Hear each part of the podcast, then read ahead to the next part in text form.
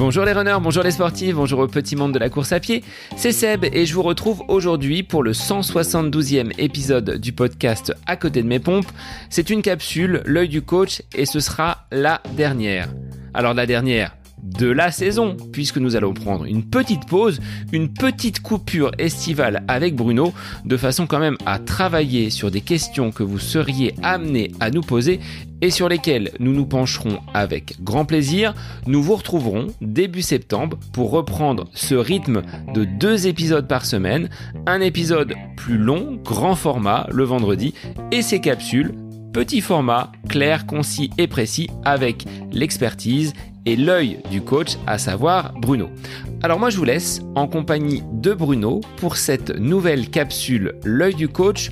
Faut-il faire une coupure estivale quand on est coureur à pied Bonne écoute à vous Bonjour Bruno, on se retrouve pour une petite capsule. C'est une capsule estivale puisqu'on va parler de vacances et de coupures. Est-ce que cette période d'inactivité pour le runner et pour le sportif peut être bénéfique sur ces mois de juillet-août? Quel est ton avis là-dessus? Alors je, je pense euh, que comme souvent dans une problématique euh, où on va s'adresser à, un large public, il n'y a pas vraiment de, modèle il n'y a pas vraiment de, réponse unique. Moi, ce que je voudrais dire, c'est que la coupure, qui est parfois sacralisée, parfois imposée aux athlètes, hein, je, connais des entraîneurs qui imposent euh, aux athlètes de, couper. Euh, moi, je pense que la coupure, elle n'est pas obligatoire. Il ne faut pas couper. Je pense qu'une fois encore, ce qu'il faut faire, c'est s'écouter, savoir ce qu'on a envie de faire ou pas, et puis en fonction de ça, de s'adapter. Chaque, chaque modèle, euh, le meilleur modèle, c'est le modèle, le modèle qui est adapté à la, particularité des, pratiquants. On est l'un et l'autre euh, euh, enseignants. On, a beaucoup de temps à notre disposition en juillet et août, et moi, je profitais des congés estivaux pour m'entraîner beaucoup plus que tout au long de l'année.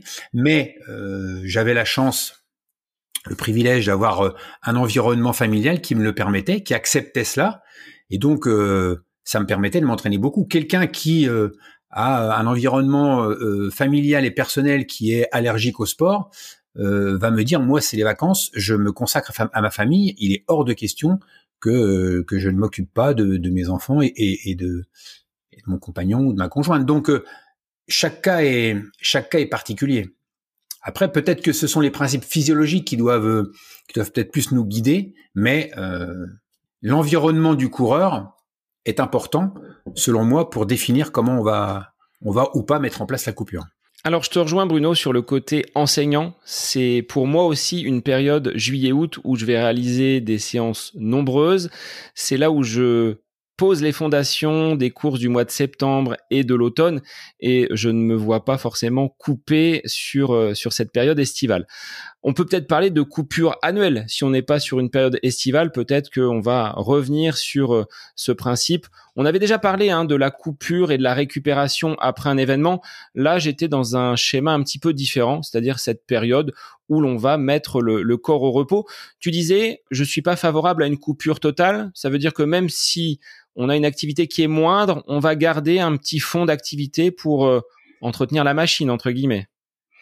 Oui, voilà, c'est ça. Euh, il y, a, des coureurs, euh, il y a des sportifs, au-delà de la course à pied, mais il y a des sportifs qui sont capables de, couper un, mois et de repartir bien en tête. J'ai l'exemple d'un, peut-être d'un des plus grands champions du demi-fond français qui est rémois comme comme moi, Mayedine Mekissi. Mayedine coupait un mois et il repartait à l'entraînement avec de l'envie, avec de la fraîcheur mentale.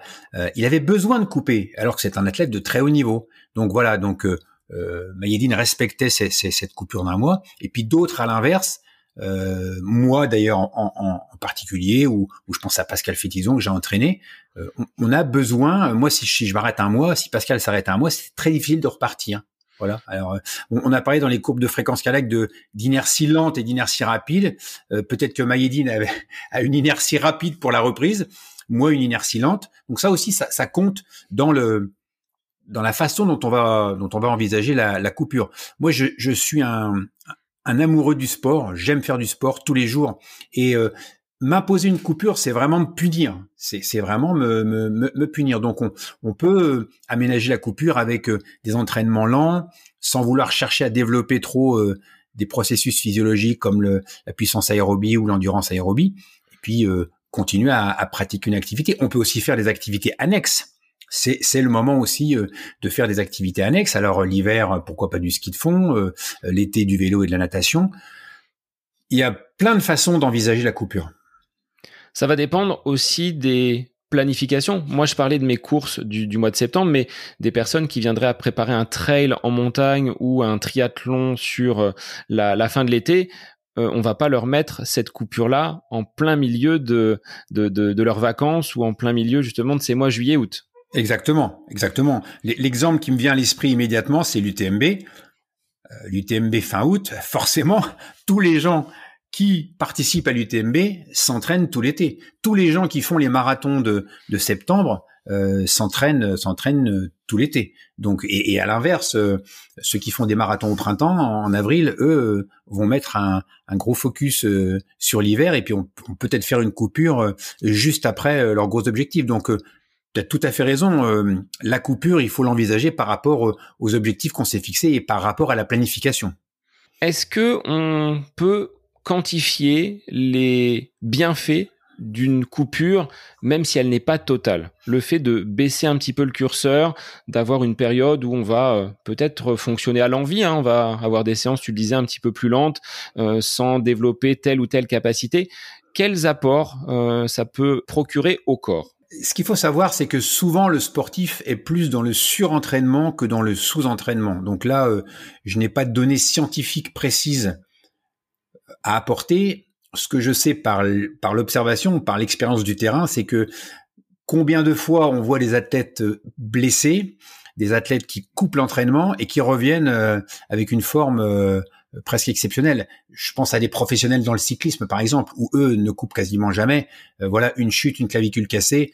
On verra ce que ça donne avec euh, avec Pogacar euh, au Tour de France, mais bien souvent les coupures sont bénéfiques parce qu'elles apportent psychologiquement un repos et donc on a envie d'en découdre, on a envie d'y retourner.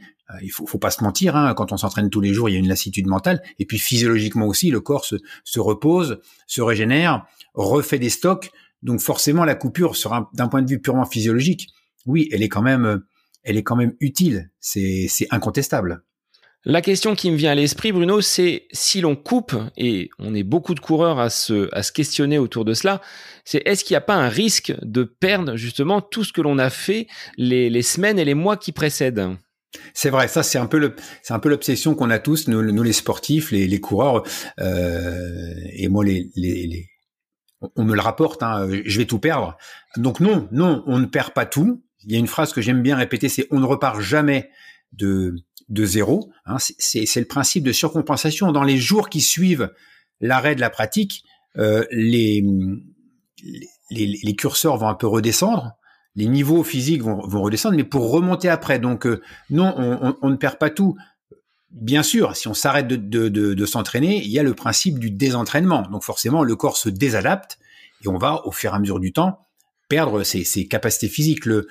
Le, le, chiffre que je cite souvent, c'est Georges Gacon qui avait fait des, des études là-dessus et qui disait que la, puissance aérobie, la consommation maximale d'oxygène, euh, Georges Gacon et puis euh, un autre physiologiste euh, français disait que à partir de 15 jours, on, commençait à constater des, des baisses au niveau de, la, de la, de la VO2 max. Donc 15 jours, ça laisse quand même pas mal de temps pour, pour, pour récupérer. Et puis, plus on va être sur des, des qualités de puissance, plus le temps pour les perdre sera rapide, donc la VMA euh, 15 jours, 3 semaines. Par contre, sur les autres principes comme euh, l'endurance aérobie ou l'efficience, il faut beaucoup plus de temps pour pour que ça se dégrade. Donc pas de panique, même si on coupe un mois, on va repartir et on va vite retrouver son niveau de d'antan.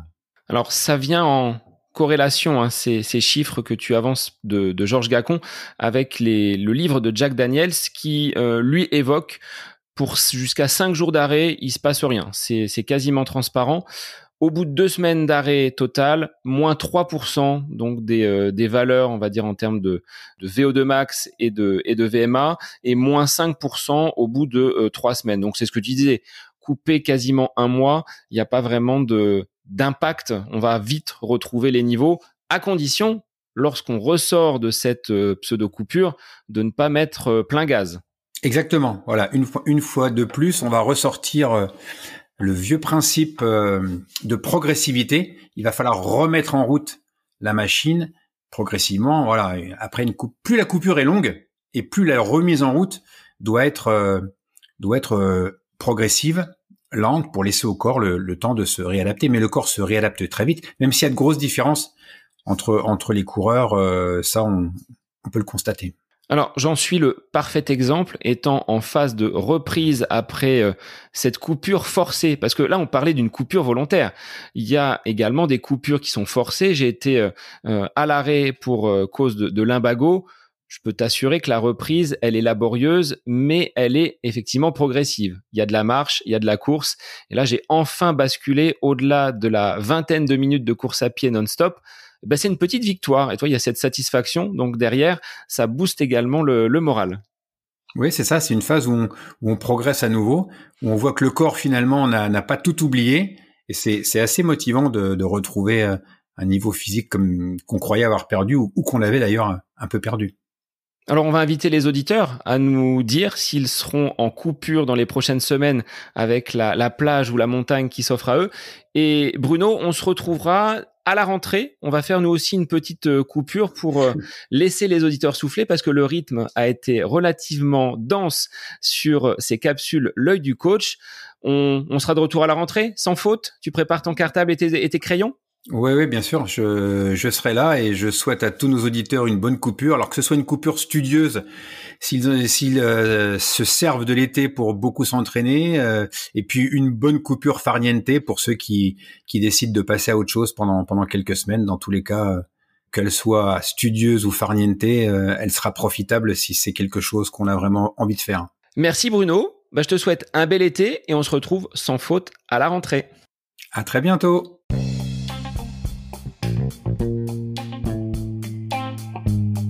Cette capsule L'œil du coach avec Bruno Hubi est désormais terminée. Merci à vous pour votre écoute, mais aussi pour vos retours sur ce format d'épisode un petit peu plus court.